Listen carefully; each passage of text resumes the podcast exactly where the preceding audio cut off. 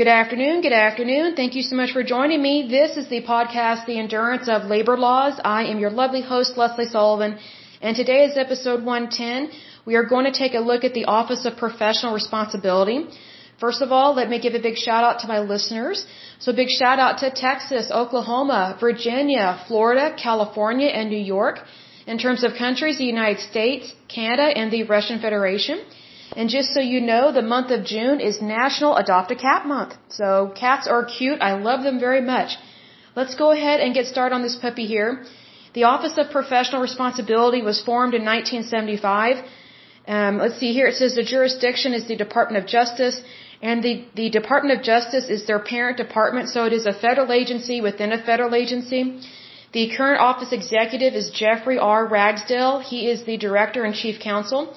It says here the Office of Professional Responsibility, also known as OPR, is part of the United States Department of Justice, responsible for investigating attorneys employed by the DOJ who have been accused of misconduct or crimes in their professional functions. The OPR was established in 1975 by then Attorney General Edward Levi following revelations of ethical abuse and serious misconduct by senior DOJ officials during the Watergate scandal. Now, we have not gone over the Watergate scandal, but we will do so later as we learn more about these rules, laws, and regulations. But there's a lot that went into that scandal, so there's definitely some information that we do need to discuss on that, just not right now. So a little bit uh, information about the OPR. It says OPR's primary mission is to ensure that DOJ attorneys perform their duties in accordance with professional standards. The OPR receives reports of allegations of misconduct made against DOJ attorneys from many sources. Nearly half of all such allegations are reported to OPR by DOJ sources, such as the attorney involved. The remaining complaints come from a variety of sources, including private attorneys, defendants and civil litigants, other federal agencies, state or local government officials, judicial and congressional referrals, and media reports. Now I will say this. I hope they don't put a lot of stock in media reports because journalism is not exactly trustworthy right now and hasn't been for the last 10 or 20 years. So I hope that they take that into account that just because a journalist says something doesn't mean it's factual and just because it looks factual doesn't mean that it is.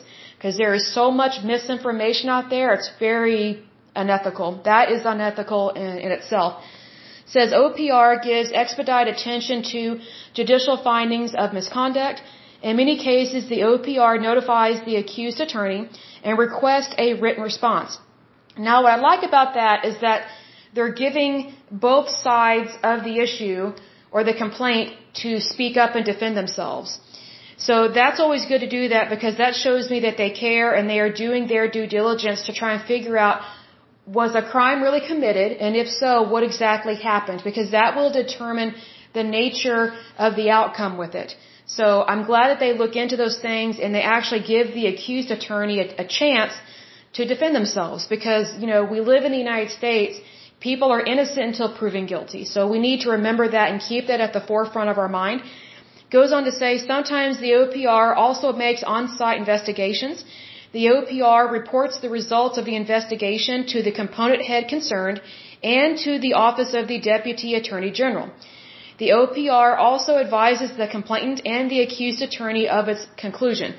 Now that I think is really good to do because I have found that sometimes when people, whether it is a federal agency or a state agency, they don't always let you know the outcome of what they found. So it's always like you're hanging in limbo and you've got this cloud of uncertainty hanging over you, which in that case, I would just pray about it and not worry about it. But I think it's good to know a conclusion and also it's good to have a conclusion because then it's documented as to what they found. So that's really good because, you know, there's nothing worse than an unsolved case, right? So we want to make sure that we do our due diligence, that we give people a chance to defend themselves and that we know the outcome and that the outcome is good and true. So, uh, but anyway, that is it for this podcast. Short and sweet to the point. Uh, but until next time, I pray that you're happy, healthy, and whole, that you have a wonderful day and a wonderful week. Thank you so much. Bye bye.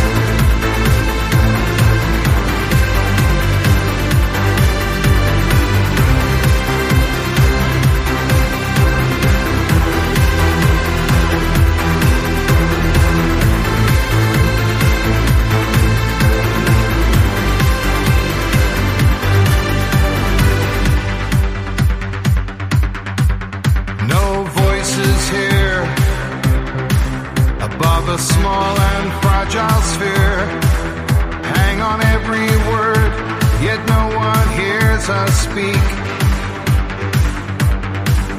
So it's only left to ask. Is change too great a task? From the smallest steps.